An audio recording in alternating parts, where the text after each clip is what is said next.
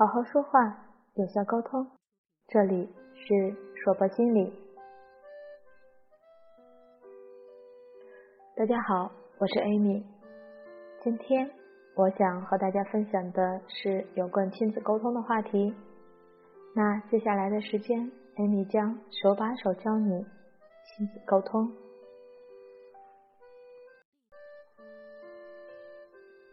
每年的九月，大街小巷、公车、地铁上，有妈妈的地方，说的最多的就是孩子的话题。各种吐槽自己家的熊孩子，各种担心自己会收到老师的短信或者接到老师的电话。特别是心熊的家长，不停的翻看班级群，生怕漏掉老师的任何一条通知。夸张一点的说，一整天。都在惶惶不安中度过，直到下午见到孩子的那一刻，没有消息就是最好的消息。周内日子里，家长每天和孩子见面的时间，也就是早上送孩子的路上和下午放学后的时间。正是因为在一起的时间短了，家长们知道亲子沟通的重要性。都知道要试着走进孩子的内心，所以就卯足了劲儿创造和孩子谈话的机会。但是现实中的感受却是说的越多，越觉得和孩子的隔阂深了。更有甚者，直接表示一问到关于学校发生的事情，不是我不知道，就是什么也不愿意说。那为什么在学校孩子总是话多的停不下来，以至于被老师批评？结果到家长这边却什么也不说了。我来还原一个我身边经常会碰到的场景吧。家长想知道孩子上课有没有举手回答问题，想通过谈话激发孩子积极参与课堂活动。鼓励孩子上课多发言，这是多美好的愿望呢！这可是每个家长的心声呀。所以经常听到在放学路上，家长就开始了迫不及待的询问：“你今天上课有没有举手啊？”孩子最常说的就是：“我举手了，可是老师没有叫我。”或者。我想举呢，可是有人已经举过了，我就没有举手。下次你手快点，别老干啥都慢吞吞的。孩子还想说什么，就不吱声了。还有一种孩子会直接坦白，我当时不会，还没想出来呢。那你上课都干什么了？为什么别人会，你不会？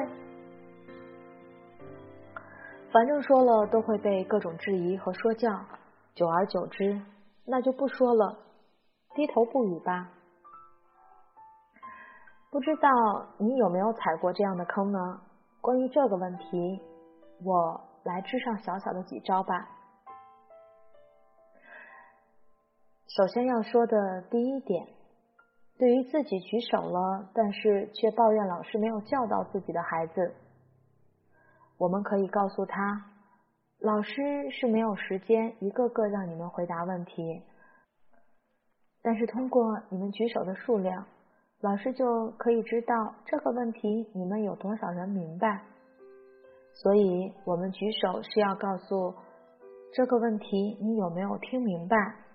老师看到举手回答的人少，就知道他要在这个问题上再想的透彻一些了。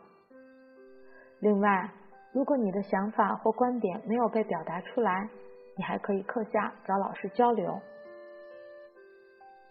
第二点，对于不好意思举手的孩子，我们可以善意的告诉他，老师说你平时是一个想法特别独特的孩子呢，所以课堂上很想听听你对这个问题的看法。老师看了你好几次。但是都没有等到你举手，他都有一点小小的失落呢。我想孩子听到这个说法，肯定会问一句：“真的吗？”因为这个说法让他知道他是被期待的、被看见的。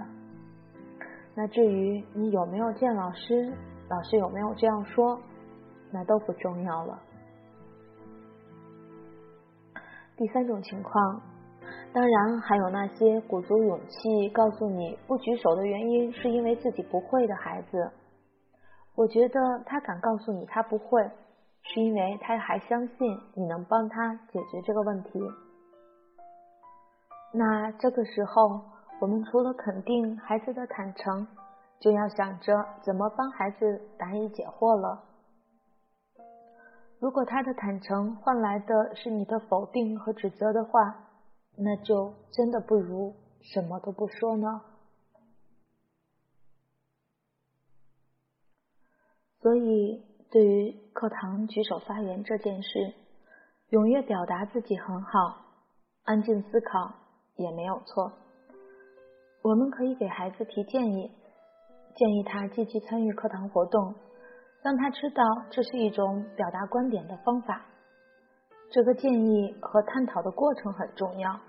至于结果，我们不强制必须一定要举手多少次就是好的。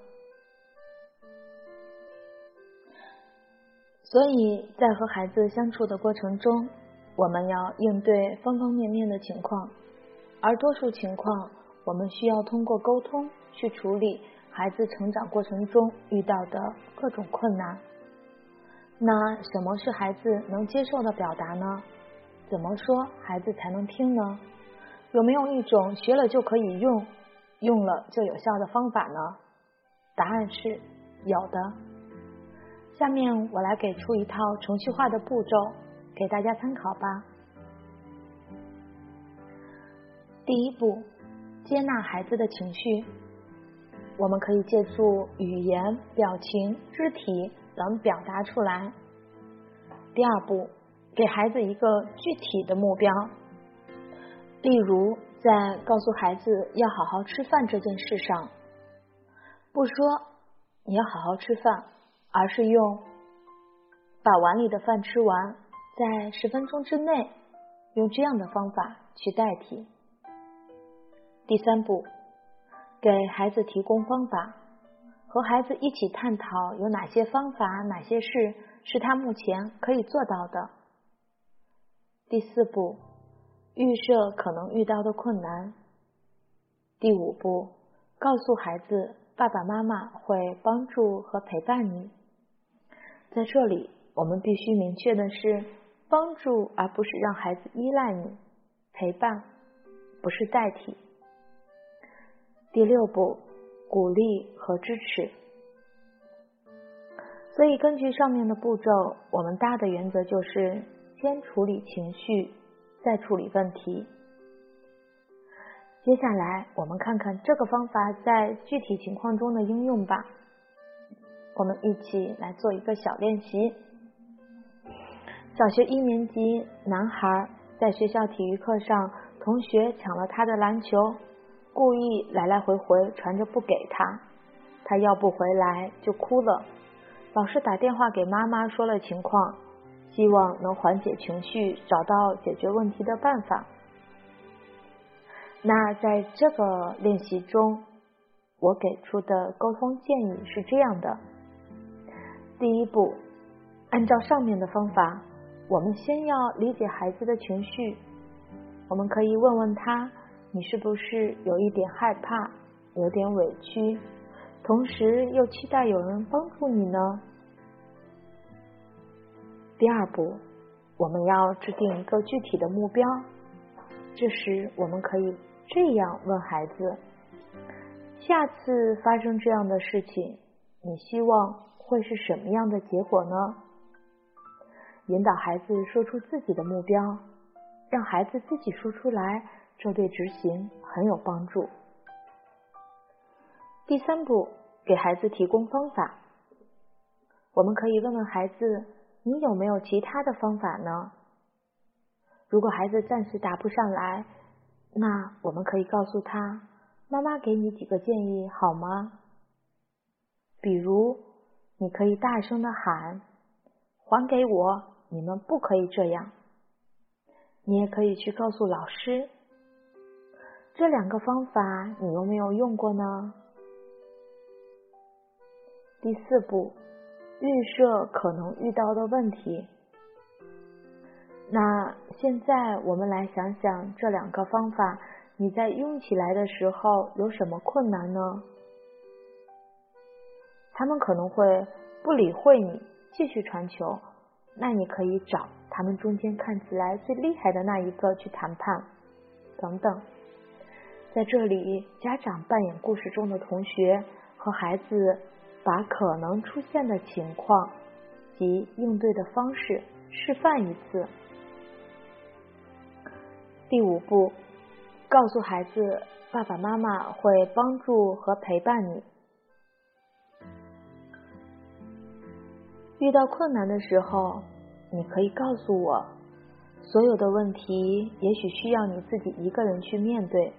但是妈妈随时都在你的身后支持你，做你的百宝箱。在这里，我们要让孩子意识到，父母可以帮助他，但是不能替代他，所有的事情还要他去做。第六步，鼓励和支持。最后，我们要告诉孩子，如果还出现这样的事，你不要担心，妈妈会怪你没有用我教给你的方法。你还是要告诉我，我们在讨论更好的方法。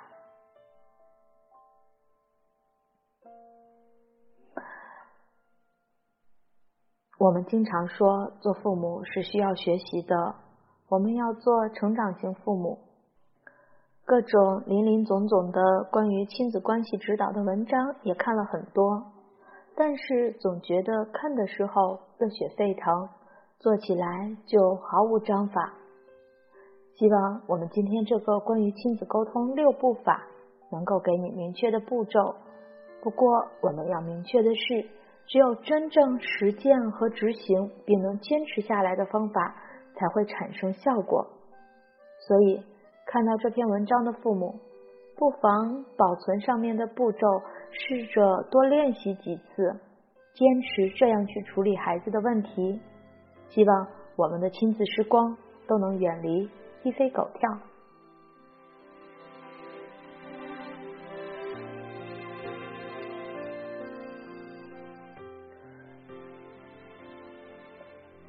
今天的分享就到这里，这里是说吧心理，我们下次再见。